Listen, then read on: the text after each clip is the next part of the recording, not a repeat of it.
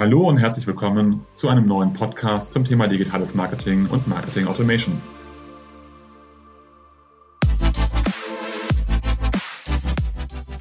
Mein Name ist Jörg Reinhardt, promovierter Physiker, dreifacher Familienvater und Gründer der Syntellic Consulting Group, einer führenden Unternehmensberatung rund um digitales Marketing und digitales Kundenmanagement. Wie immer in unserem Podcast sprechen wir mit verschiedenen Unternehmen, wo diese im Bereich digitales Marketing und Marketing Automation stehen, welche Projekte besonders erfolgreich sind, was dabei zu beachten ist und welche Learnings sie gezogen haben. Herzlich willkommen zu einer neuen Folge zum Podcast Mehr Gewinn mit Marketing Automation. Heute mit Herrn Dr. Alexander Hombach, Bereichsleiter CRM bei der Ergo Direkt AG. Heute wollen wir zum Thema Digitalisierung und Data Analytics im Ergo-Konzern sprechen. Hallo, Herr Dr. Hombach. Hallo, Herr Reinhardt, ich grüße Sie. Ähm, Herr Dr. Hombach, möchten Sie am Anfang einmal ganz kurz Ihre Rolle und Ihre Aufgaben bei der Ergo beschreiben und ein bisschen über sich erzählen? Das mache ich gerne. Ähm, Sie haben es schon gesagt, ich leite das CRM für die Ergo in Deutschland. Ähm, das heißt, wir, mein Team, wir beschäftigen uns mit der Optimierung der Kundeninteraktion an allen Kontaktpunkten. Das kann online sein, offline sein, Vertrieb oder Service. Grundsätzlich vom Werdegang her bin ich Physiker. Meinen ersten Kontaktpunkt zu CRM hatte ich in der Beratung Kundenwertmanagement und die ersten Sporen dann richtig äh, für CRM operativ habe ich mir bei der Deutschen Telekom verdient.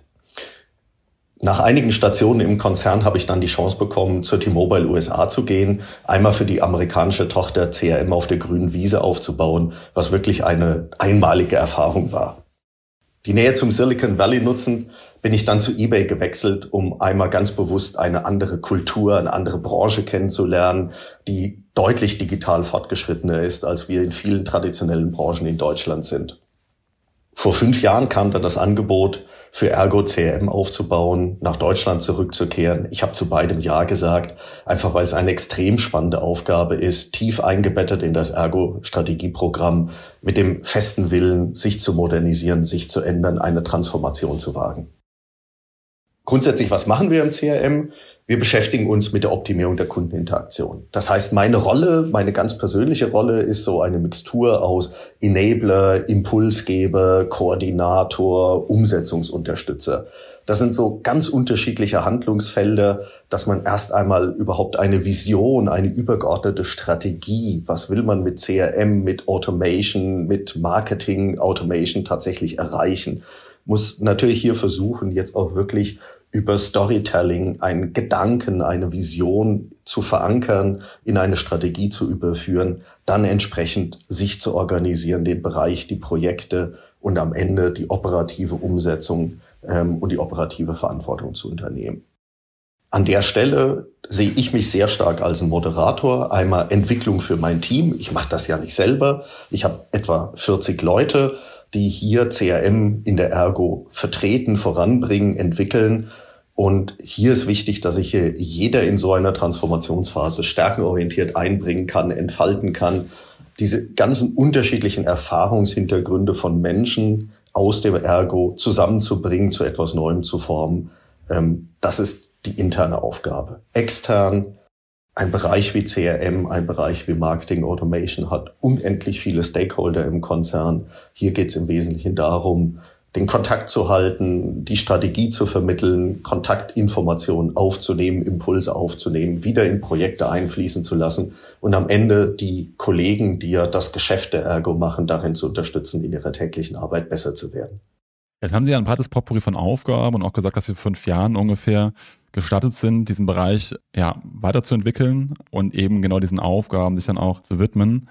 Jetzt haben wir ja generell einen starken Umbruch in der Versicherungsbranche, ähm, der sich durch die Corona-Krise auch nochmal ergeben hat, äh, weil sich die Kundenerwartungen natürlich viel stärker in den Bereich der Digitalisierung reinbewegen. Sie haben schon gesagt, Sie möchten eigentlich die Kollegen dann auch logischerweise im Sales ähm, und in der Kundenbetreuung enablen, unterstützen. Das heißt, wir reden ja in der Versicherungsbranche vom hybriden Kunden, die einmal sehr digital unterwegs sind und darüber Produkte abschließen können, als aber auch dann in der persönlichen Betreuung mit ihrem Berater oder äh, Vertriebler unterwegs sind. Welche Strategien verfolgt denn die Ergo in Summe, um auch in Zukunft die Kundenerwartungen zu erfüllen? Und wohin geht da die Reise der Ergo? Da haben Sie natürlich recht. Corona war in Deutschland ein Digitalisierungsbooster. Und in Summe, mein Fazit ist, das hat Deutschland in Summe, aber auch der Versicherungsbranche insgesamt einfach unendlich gut getan. Es war sozusagen ein erzwungener Modernisierungsschub. Es ist aber genauso richtig, das Ganze hat schon vor Corona angefangen. Und in einer wirklich selbstkritischen Betrachtung ist jetzt die Versicherungsindustrie, die Versicherungsbranche als solche sicherlich nicht der Digitalisierungstreiber in Deutschland. Das haben andere Branchen, zum Beispiel der Handel, viel früher erlebt. Man denke nur an die ganzen Online-Händler, die mittlerweile heute zu unserem täglichen Geschäft gehören. Da sind auch ganz klar Standards gesetzt worden, die einfach Kundenerwartungen treiben. Wie schnell bekomme ich als Kunde Informationen? Wie schnell bekomme ich Leistungen? Welche Informationen habe ich? Über welche Kanäle wird mit mir kommuniziert? Das sind Erwartungen, die gelten dann auch wieder branchenübergreifend und an denen müssen wir als Versicherungsbranche uns heute orientieren. Das wird nochmal aus meiner Sicht überlagert von Megatrends, wie grundsätzlich, wie gehe ich als Mensch mit Gesundheit um, wie mobil bin ich, ähm, Urbanität, andere Treiber, die einfach die Art und Weise, wie wir kommunizieren, wie wir interagieren als Menschen, aber auch zwischen Firmen und Menschen verändern.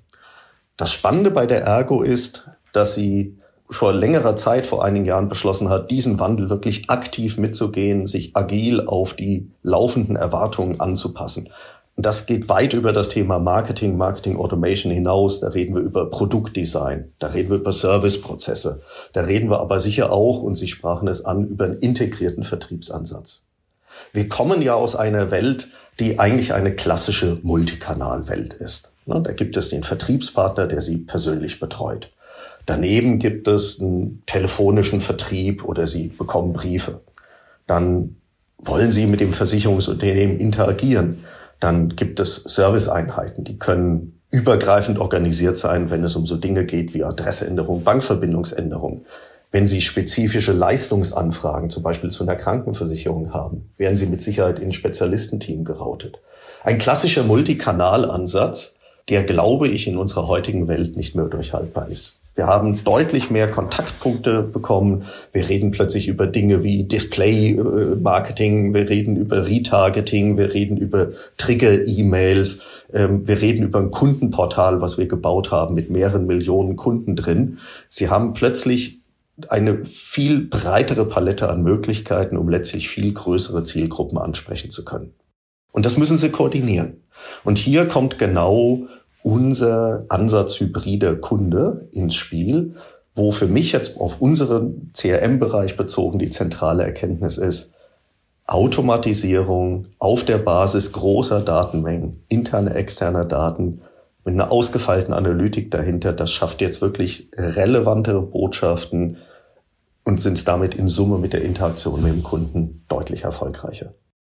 Das ist ja etwas, was Sie auch konsequent vorantreiben, wo Sie auch in den letzten Jahren auch in Technologie und auch in Mitarbeiter investiert haben. Wo haben Sie angefangen, als Sie vor fünf Jahren gestartet sind, äh, mit dem Thema Marketing Automation? Und was waren so aus Ihrer Sicht die größten Erfolge und Erkenntnisse, die Sie da in den letzten Jahren gewonnen haben? Das war tatsächlich eine Reise, denn wie immer, wenn man über Marketing Automation spricht, das Ganze fängt ja mit Daten an. Es ging tatsächlich erst einmal darum, ganz klassisch die verschiedenen Datenelemente aus den verschiedenen Datentöpfen in so einem diversen Unternehmen zusammenzusammeln, einmal zu aggregieren, zu bewerten und dann tatsächlich einen einheitlichen Blick auf den Kunden zu gestalten. Das war sicherlich Größenordnung die ersten zwei Jahre unserer Aktivitäten. Dann ging es allerdings sehr schnell, jetzt an der Stelle wirklich einmal auf Daten, Analytik aufzubauen, mit dem Ziel, Insights zu generieren, erste Insights zu Produkten, zu Needs, zu Bedarfen von Kunden und zu sagen, über welchen Kanal kann man denn jetzt auf den Kunden zugehen, um zu versuchen, diesen Bedarf zu analysieren. Die spannende Nagelprobe, die wir dann gemacht haben, ist, dass wir gesagt haben, lass uns mal mit dieser Idee, dass eine Maschine, und über nichts anderes reden wir ja beim Marketing Automation, dass eine Maschine Erkenntnis über einen Kunden generieren kann, die dem Vertrieb hilft, an den eigentlich unwahrscheinlichsten Kontaktpunkt gehen, den wir haben, nämlich zum Vermittler. Wir haben über 6000 Vermittler draußen im Feld, die ihre Kunden haben. Jeder hat so 800.000 Kunden in etwa im Schnitt. Und diese Vermittler haben eine bestimmte Art, ihr Geschäft über die letzten 20 Jahre zu machen. So. Und zu so einem Vermittler kommen Sie jetzt und sagen, ich sitze im Backoffice, ich habe einen großen Computer und ich erzähle dir was Neues über die Kunden. Das ist eine spannende Konversation. Und für uns war sie deshalb spannend, weil es war ein wunderbarer Test. In dem Augenblick, wo wir aus der Vermittlerschaft positives Feedback bekommen, konnten wir uns sicher sein, dass unsere Analytik einen Wert liefert, einen Mehrwert liefert, den Menschen so bei der Betrachtung ihrer manuellen Betrachtung von Daten ihrer Kunden nicht haben. Das war auch wieder eine Reise in sich, die hat so ein Dreivierteljahr gedauert. Dann war den unisono die Entscheidung der Vermittlerschaft, ja, wir wollen das haben, könnt ihr das bitte in die Fläche ausrollen?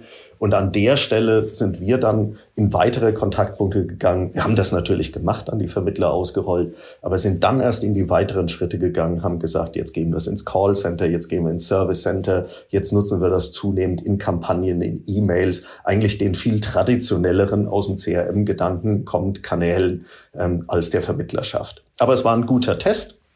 Und wir sehen auch mit großer Freude, dass wir hier und heute Mehrwerte immer noch messen können ähm, im Sinne tatsächlich zufriedenere Kunden mehr Absätze.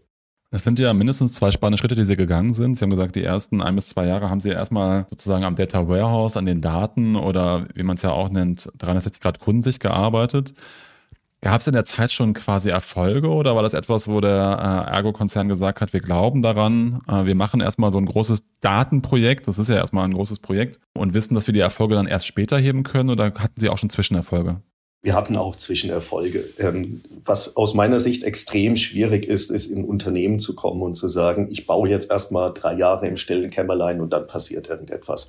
Wir haben ganz bewusst versucht, diesen, diesen Dreiklang Data Insights Action so modular wie möglich aufzubauen ich mag gar nicht mal so sehr das Wort agiles Vorgehen verwenden. Das wird sehr häufig sehr strapaziert. Aber die Idee war tatsächlich, ich fange mit einem reduzierten Datenset an, schaue einmal, was ich damit machen kann. Kann ich damit die erste Aktion triggern? Und wenn das ein Brief ist oder eine E-Mail an der Stelle und kann einfach sehen, schau, hier funktioniert was, ich kriege tatsächlich eine Verbesserung des Ergebnisses. Und wenn ich einmal diesen Durchstich geschafft habe, Data Insights Action, dann relativ schnell in die Breite anzubauen und zu sagen, wie kommen jetzt weitere Daten rein? Wie kann ich meine Analytik verbessern? Wie kann ich weitere Kontaktpunkte anbinden? Das heißt, in der Tat, Sie haben recht, wir haben jetzt nicht nur zwei Jahre erstmal Datenbank gebaut, wir haben versucht, relativ schnell kleine Analytiken anzustoßen, damit einzelne Kampagnen zu machen, im Grunde genommen einfach als ein interner Proof of Concept, ja, wir laufen in die richtige Richtung und ganz ehrlich auch ein bisschen die ganze Gesellschaft äh, als Organisation auf den verschiedenen Hierarchie- und Management-Ebenen einfach auch bei Laune zu halten ähm, und immer wieder Auffangspunkte zu haben, Aufhängungspunkte für eine Diskussion zu haben. Was wollen wir eigentlich kollektiv mit den Investitionen, sei es nur in Menschen oder Technik, was wollen wir kollektiv mit diesen Investitionen erreichen? Was ist realistisch? Was ist ambitioniert genug? Was ist aber auch unrealistisch oder nicht wünschenswert?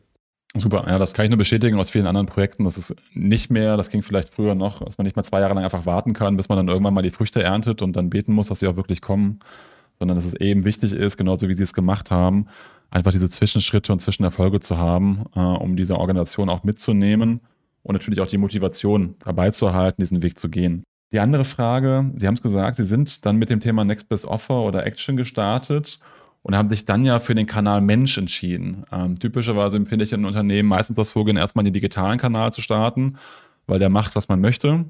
Äh, weil beim Faktor Mensch muss man den Menschen ja auch noch überzeugen. Wie war es denn bei Ihnen? Hatten Sie da einen großen Überzeugungsaufwand, dass dann nachher auch die Vorschläge und Insights genutzt worden sind? Und wenn ja, wie sind Sie da rangegangen? Das war in der Tat die spannendste Aufgabe, aber äh, das ist auch für mich die spannendste Aufgabe in meiner Rolle. Wir reden über Transformation, damit reden wir über Change. Und Change fängt immer beim Menschen an. Und ja, Herr Reinhardt, Sie können es mir glauben, wenn Sie zu einem der erfolgreichsten Vertriebspartner gehen, der seit 20 Jahren sein Geschäft in einer bestimmten Art und Weise macht, und Sie setzen sich mit dem hin und sagen, hör zu, du machst das in Zukunft anders. Du guckst da mal in irgendeine Liste, die ich dir gebe, du guckst da in irgendwelche Empfehlungen, die ich dir gebe, dann führen Sie spannende Diskussionen an der Stelle. Das glaube ich. Der Kernpunkt der Argumentation kann dann nur sein, Neugier zu wecken. Irgendwo ein gemeinsames Verständnis davon zu schaffen, bei aller Ehrlichkeit, wir wissen nicht, ob es funktioniert, wir sehen darin aber eine gemeinsame Chance. Klar müssen Sie auf Menschen treffen, die eine gewisse Offenheit mitbringen. Wir haben das dann ganz konkret so gemacht, dass wir gesagt haben, aus diesen etwa 6000 Vertriebspartnern nehmen wir uns etwa 50 Menschen raus, die erfolgreich sind. Das ist wichtig. Das sind Menschen, die von ihren Kolleginnen und Kollegen anerkannt sind als Leitbilder, aber selber den Impuls verspüren, sie können sicherlich noch mal besser werden. Und mit diesen Menschen dann tatsächlich eine Pilotgruppe zu machen, die wir wirklich intensiv betreut haben, teilweise in täglichen Calls im Sinne, wir verstehen nicht, warum ihr diese Inter Empfehlung aussprecht, wie können wir das besser machen, wie können wir es äh, aktionsorientierter gestalten gemeinsam durch Höhen und Tiefen zu gehen und relativ schnell zu schauen, kriegen diese Menschen Abschlüsse hin oder treten die mit Kunden in Kontakt, erfolgreich in Kontakt, wo sie selber gar nicht auf die Idee gekommen wären.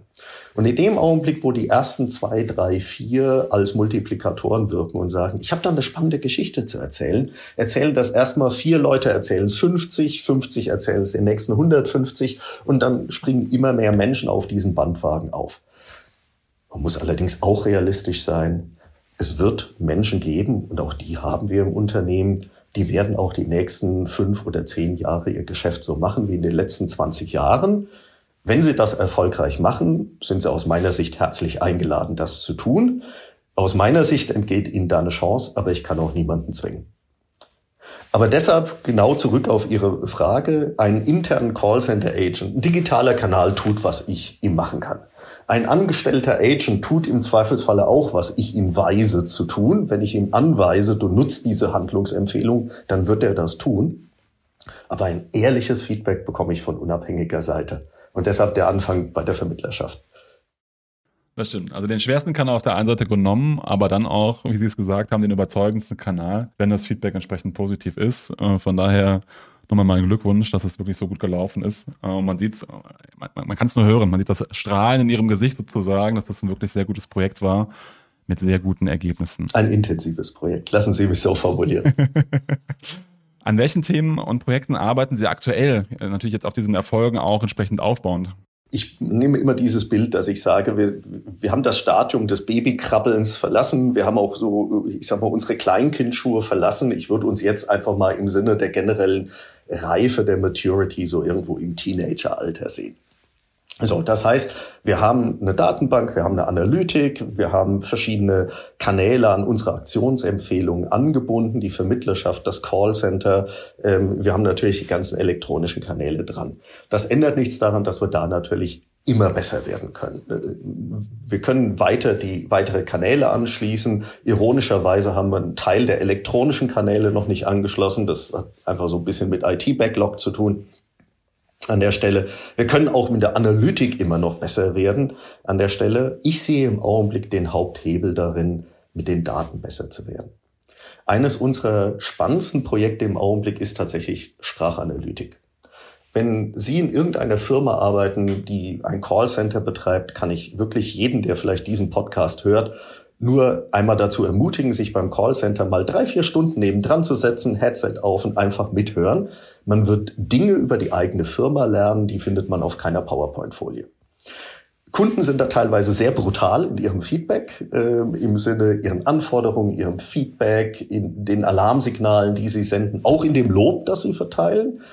Das Spannende an einem Callcenter ist, zehn Sekunden nachdem der Call zu Ende ist, ist all diese Information, die im Call transportiert wird, vergessen. Warum? Da sitzt ein Agent, der wird incentiviert nach Calls pro Stunde, der macht eine rudimentäre Kontaktgrunderfassung. Da drin steht sicherlich, dass Frau Meier wegen der letzten Rechnung angerufen hat und es irgendeine Klärung gab. Aber all die andere Geschichte drumrum, die Familiengeschichte, der Hintergrund, das ist alles weg. So, da kommen wir jetzt rein mit dem Thema Sprachanalytik, Sprachaufzeichnung, Digitalisieren, Verschlagworten, weiter nutzen. Bedarf natürlich der Kundeneinwilligung, wichtiger Punkt. Spannende Erkenntnis, auch in Deutschland haben 70 Prozent der Kunden überhaupt kein Problem damit, dazu Ja zu sagen. Auch hier hat, glaube ich, Corona echt eine Änderung verursacht. Und jetzt anzufangen, mit diesen Daten zu spielen. Das sind extrem wertvolle Daten, weil es ermöglicht mir als Unternehmen im Grunde genommen ähnlich, eine, eine menschenähnliche Interaktion aufzubauen. Ein Kunde lässt mir eine Information da und ich reagiere in angemessener Weise auf diese Information. Üblicherweise, wenn wir ehrlich sind, leiden Unternehmen ja unter so etwas wie kollektive Amnesie. Sie rufen dreimal beim Unternehmen wegen eines Sachverhalts an und sie müssen dreimal den Sachverhalt nochmal erklären. Warum? Das muss kein Mensch.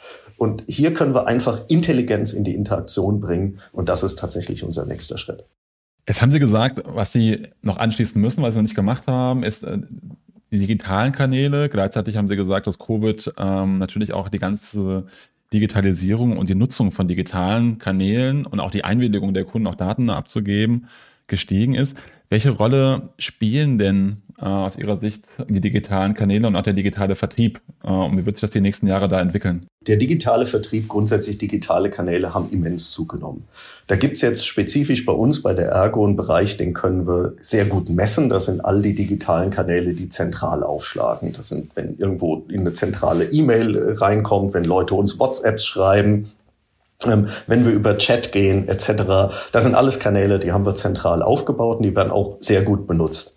Daneben gibt es natürlich noch die digitalen Kanäle und jetzt bin ich wieder bei der Vermittlerschaft, die sich die Vermittler selber aufgebaut haben. Sicherlich teilweise mit unserer technischen Unterstützung, aber auch hier beobachte ich sehr stark eine Veränderung.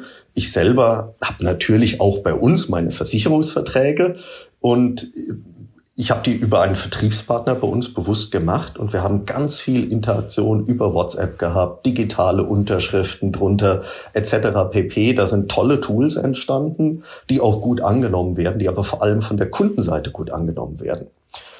Und die zweite wichtige Erkenntnis für mich ist, wir müssen aufpassen, dass wir da nicht unseren eigenen Vorurteilen erliegen. Wir sagen immer, da gibt es so ein Generation Gap. Ne? Die Jungen nutzen die digitalen Kanäle, die wollen schon gar kein Papier mehr und Telefon ist auch schon so ein bisschen iffy. Ne? Ähm, dann lieber irgendwie ein WhatsApp schreiben äh, oder in den Chat gehen. Wir haben tatsächlich genügend Beispiele, wo wirklich hochbetagte Menschen auf E-Mails reagieren, uns selber E-Mails schreiben, sagen, Mensch, das geht doch ganz prima, ähm, äh, auch digitale Unterschriften leisten. Also auch hier müssen wir wirklich aufpassen, dass wir nicht zu sehr in Kategorien denken, sondern einfach Möglichkeiten anbieten. Niemals den Kunden in irgendetwas zwingen, aber dem Kunden die Wahl lassen, in den Kanal zu gehen, der er, den er oder sie in diesem Augenblick am besten brauchen kann. Das stimmt und das ist auch nochmal ein schönes Beispiel zu sehen, dass es eben keine Frage des Alters ist äh, und dass Kunden dann auch nicht in Kanäle denken, sondern das nutzen, was sie halt beherrschen und was für sie da relevant ist. Sie haben gesagt, Sie sehen sich auf der einen Seite noch so ein bisschen als Baby, was das Krabbeln lernt. Äh, gleichzeitig wird auch schon in den menschlichen Kanälen mit dem Thema Next Best äh, Offer gearbeitet. Sie analysieren Sprache, was jetzt nicht allzu viele Unternehmen in Deutschland machen. Wie konsequent ist denn aus Ihrer Sicht Ihr Data Analytics dann ausgebaut? Äh, nutzen Sie es für alle Kundeninteraktionen? Ähm, wie intelligent sind Sie denn auch im Bereich Marketing, Automation der Kundenansprache? Weil ich viele Versicherungen kenne, die immer noch natürlich am Jahresende Kfz rausschießen, bis der Arzt kommt, um Kunden zu gewinnen und dann eher immer noch ein bisschen Gießkanne fahren. Sind Sie da schon intelligenter oder ist es etwas, wo Sie sagen, das sollte aus Ihrer Sicht auch noch oder werden Sie noch ausbauen? Also zu beiden Fragen ein ganz klares Ja. Ähm, aus tiefster Überzeugung das Ja. Wir sind intelligenter geworden und sind von der Gießkanne weggekommen. Genauso ein ganz klares Ja, dass wir da noch eine ordentliche Wegstrecke vor uns haben, bis wir dort ankommen, dass wir wirklich sagen, für jeden der x Millionen Kunden gibt es genau die maßgeschneiderte Kommunikation zum optimalen Zeitpunkt. Wir haben das Babystadium verlassen, ähm, um Missverständnisse äh, äh, vorzubeugen. Aber ich würde sagen, wir sind so im Teenageralter. Natürlich können wir es nicht ändern, dass Sie erwähnten das Beispiel, dass so Oktober, November die zwei Monate der Kraftfahrzeugversicherung sind. Das hat einfach mit gesetzlich festgelegten Kündigungsfristen zu tun. Da stößt man auch auf viel Kundeninteresse an der Stelle. Und da muss man etwas machen. Das ist für mich so ein externer Trigger, der, der, der, der auf uns kommt. Unabhängig davon sind wir ein ordentliches Stück Weges gegangen zu sagen, anstatt jetzt zu sagen, im Monat Januar verkaufen wir Produkt X und im Monat Februar verkaufen wir Produkt Y und im März verkaufen wir Z, wie das so gerne in der traditionellen Vertriebsplanung ist, dass wir das sehr, sehr stark aufgeweicht haben, uns zu fragen, wann braucht Herr Meier, Frau Schulze, Frau Müller eigentlich bestimmte Informationen. Das heißt, wir überlagern den immer noch bestehenden kalendarischen Kampagnenplan zunehmend mit sogenannten triggerbasierten Events, wo wir sagen, wir schauen auf Reaktionen oder Signale vom Kunden, dass wir sagen, wir sehen, ein Kunde fragt irgendetwas an, bewegt sich auf der Webseite, lässt irgendeine Information da und wir überlegen uns tatsächlich analytisch, was ist die beste Reaktion daraus. Das muss nicht immer ein Produktangebot sein, um auch sehr klar äh, hier den Fokus auch vom Vertrieb wegzunehmen. Das kann auch ein Erinnerungsschreiben sein, das kann Aufklärungsschreiben sein. Ähm, da, da gibt's viele gute Beispiele auch aus anderen Branchen, wo ich einfach eine Kundenbeziehung aufbauen kann, dadurch, dass ich dem Kunden relevante Informationen gebe. Die relevante Information kann sein, denk dran, rechtzeitig eine Versicherung abzuschließen für deine Reise beispielsweise. Die relevante Information kann aber auch sein, denk dran, lieber Kunde, du hast eine Zahnversicherung, da hast du einmal jährlich eine kostenfreie Prophylaxebehandlung drin, die hast du noch nicht ausgenutzt, aber du hast nicht mehr viel Zeit dafür. Auch das kann einfach eine ja durchaus wertvolle Information zum Kunden sein. Und in dem Augenblick, wo ich den Kunden davon überzeuge, dass ich ihn nicht mit jeder E-Mail, mit jedem Brief erstmal ganz zwanghaft was verkaufen will, sondern dass da überhaupt erstmal sinnvolle Information drin steht, in dem Augenblick kann ich einfach auch mit einer zentralen Instanz ein Vertrauensverhältnis aufbauen, was der vielleicht bisher nur zu seinem Vermittler hatte. Das funktioniert erstaunlich gut. Wie gesagt, wir sind auf dem Weg dahin. Ähm, mein persönliches Ambitionsniveau haben wir da sicher noch nicht erreicht. Ähm, aber wie sage ich so schön, ich bin ja auch erst fünf Jahre da.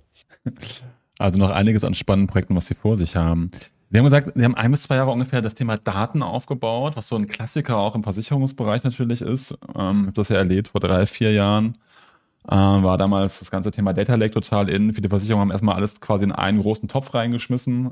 Wie ist das bei Ihnen? Also Sie haben ja auch schon gesagt, natürlich hat jeder Vertriebspartner so seine eigenen Datenbanken. Äh, Versicherungen haben viele Vertriebssilos, kreuzen quer liegen Informationen.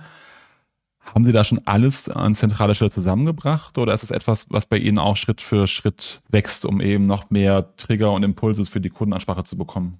Klare Antwort, es wächst immer noch Schritt für Schritt. Es ist teilweise auch wirklich überraschend, wo man überall noch Daten findet in so einem Unternehmen. Also äh, ist auch eine Erkenntnis, dass es hier keine Landkarte gibt, wo jeder einzelne Datentopf drin verzeichnet ist. Aber klarerweise, ich glaube, wir haben die wichtigsten Datenquellen erschlossen. Es gibt sicherlich nochmal ganz klar vertraglich getrennt Datenbestände bei unseren Vertriebspartnern, die erstmal denen gehören wo wir aber jetzt in der Tat in einer spannenden Diskussion sind, die gar nicht von uns ausgeht, sondern von den Vertriebspartnern zu sagen, und wenn ich dir diese Daten auch gebe, kannst du dann noch ein bisschen mehr für mich tun? Werden dann deine Empfehlungen besser? Kannst du mir noch Kunden, äh, Tipps zu Kunden geben, an die ich vielleicht nicht rankomme?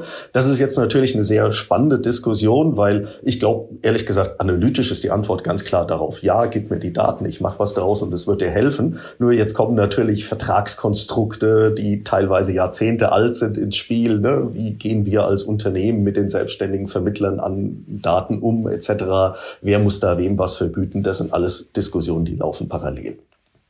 Zurück dennoch zu Ihrer Frage.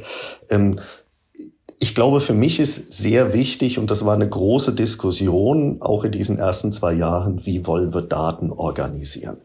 Und für mich ist ein ganz wesentlicher Punkt, dass wir operative Datenbestände und ich nenne es mal dispositive oder analytische Datenbestände separieren. Das hat zwei Gründe. Das eine ist, in operativen Datenbeständen muss ich mir sicher sein, dass dort wirklich zu jedem Zeitpunkt die Wahrheit steht und auch nichts als die Fakten, die Wahrheit da drin steht. Frau Müller ist dann und dann geboren, hat dann und dann die letzte Interaktion gehabt mit dem und dem Ergebnis. Daneben gibt es einen analytischen Datenbestand. Da drin steht, ein Kunde mit der Nummer 4711 hat das Folgende getan mit dem Ergebnis, das hat ein, hat oder hat nicht einer bestimmten Handlungsempfehlung äh, entsprungen, trägt zu einem gewissen Risikoprofil bei, etc. pp. Wir müssen uns darüber im Klaren sein. Alle Analytik, die wir machen, so gut sie ist, ist eine Wahrscheinlichkeitsaussage. Und ich kann ganz stolz auf mich sein, dass ich sage, ich schicke dem Kunden jetzt einen Brief, den macht der auf und da ist relevante Information drin. Am Ende sehe ich, lag ich 20 Prozent richtig. Überspitzt formuliert, ich liege 80 Prozent falsch. Das ist jetzt ein bisschen ketzerisch auf die eigene Analytik gesagt, aber ich liege 80 Prozent falsch. Und ich muss aufpassen, dass ich diese Mutmaßung über den Kunden datentechnisch sauber getrennt halte von dem faktischen ist in der operativen Datenbank. was für mich einfach sehr viel damit zu tun hat, eigene Grenzen erkennen. Ich glaube zutiefst an Analytik. Ich glaube zutiefst an den Wertbeitrag. Ich kann es jeden Tag sehen und messen und unser Vertriebscontrolling bestätigt mich auch darin. Aber ich muss die Selbstkritik mitbringen und zu sagen, was passiert, wenn ich tatsächlich mal vor einem Kunden falsch liege? Solange ich dem nur ein Angebot zu viel schicke, was dem dann am Ende nicht interessiert, passiert da überhaupt nichts. Da ist der Kunde weder böse drum, der nimmt das Ding, schmeißt in den Papierkorb und sagt, solange das nicht so häufig passiert, mache ich mir auch keine Gedanken um den deutschen Wald. In dem Augenblick, wo ich in andere Bereiche gehe, Risiko, Storno etc., da wird es natürlich potenziell sehr relevant für den Kunden, welche Entscheidungen ich auf der Basis von Mutmaßungen treffe. Und da müssen wir wirklich sehr große Selbstkritik üben, sehr große Vorsichtsmaßnahmen walten lassen. Und an der Stelle führe ich ehrlich gesagt auch die spannendsten Diskussionen und gerne mit unseren Datenschützern ähm, an der Stelle, weil die nochmal eine ganz andere Perspektive da drauf bringen. Da kann ich mit meiner ja teilweise auch amerikanisch geprägten Begeisterung für Daten und Analytik gerne kommen ich muss das immer spiegeln an, an, an, an einer anderen Sichtweise und zum guten Kompromiss kommen. Den Weg haben wir zum Glück. Ich kann es auch wirklich nur jedem empfehlen. Sucht den Schulterschluss mit dem Rechtsbereich. Das sind keine bösen Menschen, die wollen nichts verhindern. Die haben nur einen anderen Blickwinkel da drauf. Und man wird in dieser Diskussion nur schlauer. Äh, absolut, das kann ich nur bestätigen. Die spannende Frage, wie ist es denn bei Ihnen gewesen? Ich kenne das ja selber, wenn man dann ähm, im Unternehmen mit CM anfängt, mit Analytics anfängt, dann ist ja dann doch von Nicht-Analysten, Sie sind ja auch Physiker wie ich, immer so ein bisschen die Erwartung, dass man dann so eine 100% Trefferquote hat. Jetzt haben Sie es so schön überspitzt gesagt, wir liegen eigentlich zu 80% falsch. Was natürlich genial ist, weil ich halt früher zu 98% falsch gelegen bin. Also ich, das ist ja nochmal ein erheblicher Schritt nach vorne. Aber ich kenne das ja auch, wenn wir solche CRM-Projekte gemacht haben und bei den Vorständen im Versicherungsbereich gewesen sind, waren die halt völlig schockiert, dass wir jetzt von einer Conversion von 1% irgendwie auf 3% kommen und nicht auf 100%. War das bei Ihnen so ähnlich, dass da natürlich so exorbitant hohe Erwartungen sind oder konnten Sie die schon im Vorfeld einfangen? Im Vorfeld leider nicht. Ähm, das hätte mir, glaube ich, viele Diskussionen in den letzten fünf Jahren erspart. Ich glaube, das ist aber auch völlig normal. Ähm, lassen Sie mich außerhalb von der Ergo, von der Versicherungswirtschaft gehen, ein ganz anderes Thema nehmen, selbstfahrendes Auto. Wir haben hier und heute in Deutschland ungefähr 7000 Tote pro Jahr im Straßenverkehr. Und wir sind dabei, uns über autonomes Fahren Gedanken zu machen. Und da gibt es dann Rechnungen, dass auch autonome Autos Fehler machen. Das werden die auch tun. Das ist völlig normal. Und dann gibt es erste Schätzungen, die sagen, naja, wenn jetzt alle Autos autonom fahren, dann gibt es irgendwie 1000 Tote im Straßenverkehr. Nageln Sie mich jetzt nicht auf die Zahl fest, irgendetwas in der Art. Und da kommt natürlich ein berechtigter Reflex, der sagt, das ist komplett inakzeptabel. Ist es auch. Nur es gibt wieder zwei verschiedene Perspektiven auf das Problem. Es gibt natürlich die völlig berechtigte Perspektive, es kann nicht sein, dass Maschinen Menschen totfahren und tausend sind definitiv zu viel. Es gibt aber auch die Perspektive, die sagen, heute fahren Menschen Menschen tot und 7000 sind definitiv zu viel und ich habe die Möglichkeit, 6000 Menschen pro Jahr das Leben zu retten, wenn ich endlich mal eine Maschine ansteuern lasse. Das sind zwei grundverschiedene Perspektiven und diese Diskussion müssen wir führen, sind wir als Gesellschaft auch dabei zu führen. Aber das sind natürlich, ich sag mal, jetzt weniger dramatisch, aber das sind natürlich genau die gleichen Diskussionen, die müssen Sie mit Vorständen, Bereichsleitern, Mitarbeiter, Callcenter-Agenten, Vertriebspartnern führen, dass Sie sagen, ich kann euch eine Empfehlung geben, von der ich glaube, sie ist mit einem gewissen Prozentsatz richtig. Dieser Prozentsatz ist auch nicht klein. Aber da drin steht jetzt natürlich nicht, das wird passieren im Sinne einer Wahrsagung. Ich kann drei Tage in die Zukunft gucken und du hast jetzt im Lotto gewonnen. Herzlichen Glückwunsch. Das wird nicht passieren. Absolut großartiger Vergleich. Und ich finde schön, da diese Automobilbranche mit reinzuziehen, weil ich sehe es ganz genauso, wenn man sich die Zahlen anschaut von autonomen Autos, die sind deutlich besser, aber jedes Opfer sozusagen ist natürlich immer ein Opfer zu viel und wird dann durch die Medien getrieben. Und es macht Sinn, sich das eben auf einer physikalischen oder eher statistischen Weise mal anzuschauen, wie viel man besser geworden ist und eben nicht genau diese 100 Prozent zu erwarten, äh, die auch Menschen am Ende des Tages ja nicht liefern können. Sie haben ja gesagt, Sie haben die Daten zusammengebracht, Sie haben eine Kundensicht geschaffen, die ja dann auch im Konzern letztendlich erstmal einzigartig ist äh, und nicht überall vorliegt, was ja normalerweise auch dazu führt, dass andere Bereiche Interesse an den Daten und vor allem an der Analytik haben. Und wir haben ja schon einen Podcast gemacht mit der Deutschen Telekom zum Beispiel, auch mit anderen Kunden, die sich jetzt anfangen, in Tribes sehr agil zu ähm, organisieren, weil natürlich das ganze Thema Self-Service, BI oder ähm, dass die Fachbereiche eben auf die Daten selber zugreifen können oder ihre Analysen machen, immer größer werden, weil der Bedarf ja am Kundenverständnis größer wird. Wie sind Sie aktuell da organisiert im Bereich Analytics? Und welche Fähigkeiten haben Sie und bauen Sie aus? Und gibt es Trends auch in sich in Tribes zu organisieren und andere Fachbereiche mit auf die Daten oder Analysen draufschauen zu lassen? Wir sind da sicherlich hybrid organisiert. Und um die optimale Organisationsform, da, da, ringen wir auch als Unternehmen noch mit uns, muss ich ganz offen sagen. Was meine ich mit hybrid organisiert? Wir haben einen zentralen Bereich, der heißt Advanced Analytics. Der liegt gar nicht bei mir, das ist ein anderer Bereich. Ähm, das sind tatsächlich Menschen, die haben zum großen Teil die gleichen Daten wie wir. Die haben an mancher Stelle noch ein bisschen was mehr, weil die sich noch um andere Gedanken, äh, Dinge Gedanken machen. Ähm, und die Idee war tatsächlich zu sagen, wir bauen einen zentralen Analytikbereich aus. Ich sage jetzt mal mit so einer minimalistischen Fachbereichsanalytik, die von dem zentralen Analytikbereich angeleitet wird. Ähm, das ist ein Modell, das ist im CRM relativ schnell an die Grenzen gestoßen. Also ich habe ein eigenes Analytikteam, die sich tatsächlich vollständig auf Kundenanalytik spezialisiert haben, weil wir eben sehr schnell gemerkt haben, dass die Antwort nicht nur im Number Crunchen liegt, sondern dass man einfach nochmal sehr viel Prozesswissen, Kundenwissen, Servicewissen, Produktwissen da haben muss, um Daten sauber zu interpretieren. Das heißt, und ähnliches passiert auch in anderen Bereichen. Das meine ich im Augenblick, wir sind hybrid organisiert. Wir haben einen zentralen Analytikbereich, wir haben aber teilweise relativ große Analytikteams in den Fachbereichen. Da sind wir im Augenblick wirklich noch am, Organis äh, am diskutieren, was ist die beste Organisationsform. Ich glaube, sie wird weiterhin in irgendeiner Form hybrid sein. Für mich ist erstmal nur wichtig, dass ich sage, mein Analytikteam wird tatsächlich im Augenblick sehr massiv angefragt im Sinne, habt ihr Insights zu den Kunden, könnt ihr uns zu bestimmten Profilen, Segmenten etc. Ähm, Auskunft geben, könnt ihr uns zu bestimmten Problemstellungen beraten. Das ist für mich jetzt erstmal ein Qualitätsausweis, dass wir, glaube ich, eine ganz brauchbare Arbeit geleistet haben. Die hat sich auch im Unternehmen herumgesprochen verschärft aber diese Organisationsdebatte. Denn eigentlich, um alle Anfragen zu beantworten, bräuchte ich jetzt mehr Leute. Ähm, muss aber dann natürlich eine Organisationsdebatte äh, führen. Bauen wir sozusagen im Satelliten mehr Leute auf oder sagen wir irgendwann, dafür gibt es noch ein großes zentrales Team, sollen die sich doch darum kümmern. Das ist eine Diskussion, die läuft im Augenblick noch. Ähm, der schaue ich sehr zuversichtlich entgegen. Ich glaube, da gibt es auch gar nicht richtig oder falsch ähm, an der Stelle. Wichtig ist nur, dass man eine Lösung findet und dann am Ende die Menschen auch die Antworten kriegen, die sie brauchen. Das kann ich nur bestätigen. Es muss natürlich immer zu Ihnen passen und zu Ihrer Arbeitsweise. Von daher natürlich ein wichtiges Thema, was Sie gerade angehen, äh, wo viele Organisationen aktuell eben verschiedene Systeme ausprobieren. Äh, aber der hybride Ansatz, auf der einen Seite halt ein Kernteam zu haben und gleichzeitig aber eben auch Satelliten zu haben, die sich dann regelmäßig austauschen, ist der Weg, den viele Unternehmen aktuell gehen. Vielleicht, wenn ich noch einen Gedankengang zu dem Thema äußern kann. Ich sitze ja bei einem der größeren Analytik-Anbieter in so einem Customer Advisory Board zu Customer Intelligence.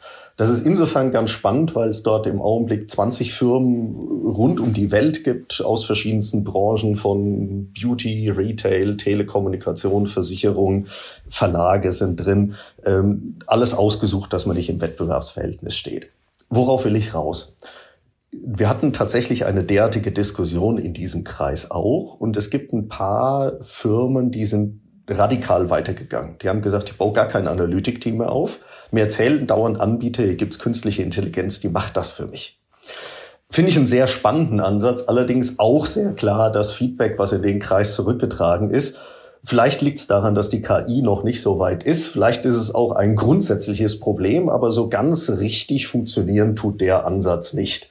Das heißt, auch hier das Credo ist, ich glaube, wir müssen uns alle an den Gedanken gewöhnen, dass wir weiterhin Menschen brauchen, wie immer wir diese Menschen organisieren, aber wir werden Menschen brauchen, die mit Hirn und Verstand auf Daten draufschauen, die sich gerne durch jede Form von Algorithmen, Machine Learning, KI unterstützen lassen können, die aber am Ende auf Daten drauf gucken, die interpretieren.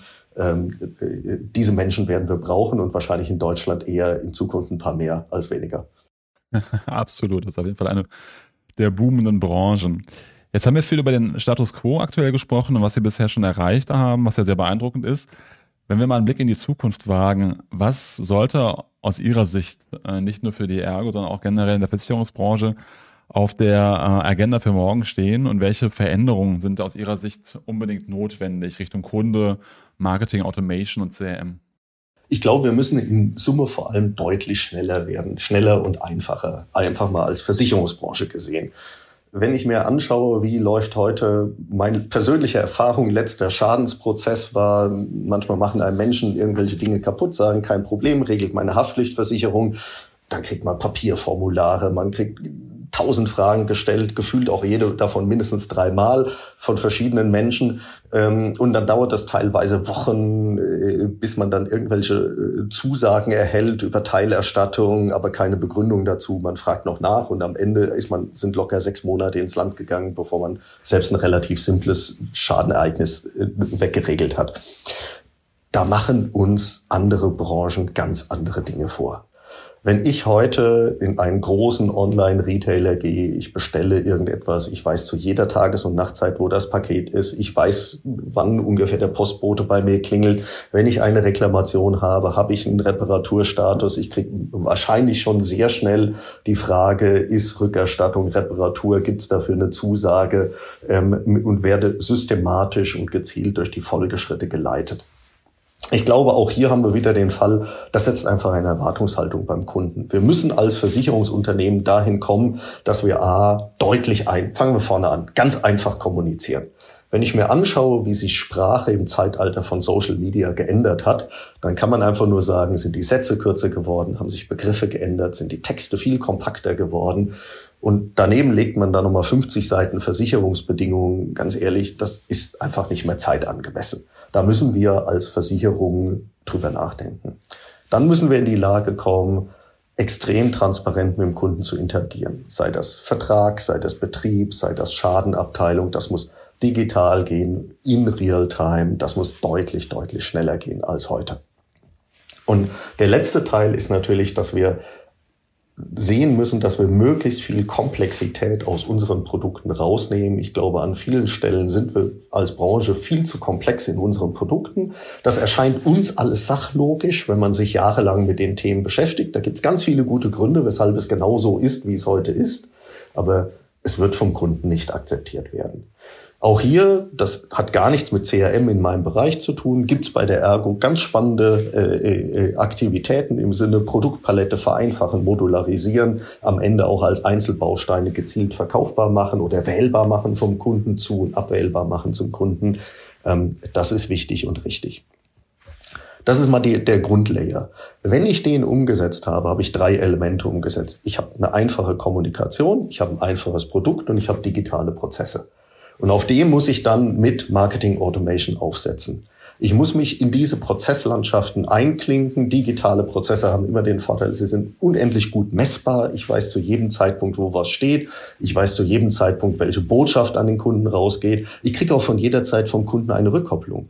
Und da kommt tatsächlich das ganze triggerbasierte Kommunikation ins Spiel, dass ich sage, der Kunde sendet mir jetzt Signale. Ich komme in eine Interaktion, in eine digitale Interaktion mit dem Kunden und kann dort anfangen, sehr gezielt Sales wie Service Botschaften Botschaften einzusteuern, um am Ende eine Kundenbeziehung zu stärken und einen Wert zu maximieren.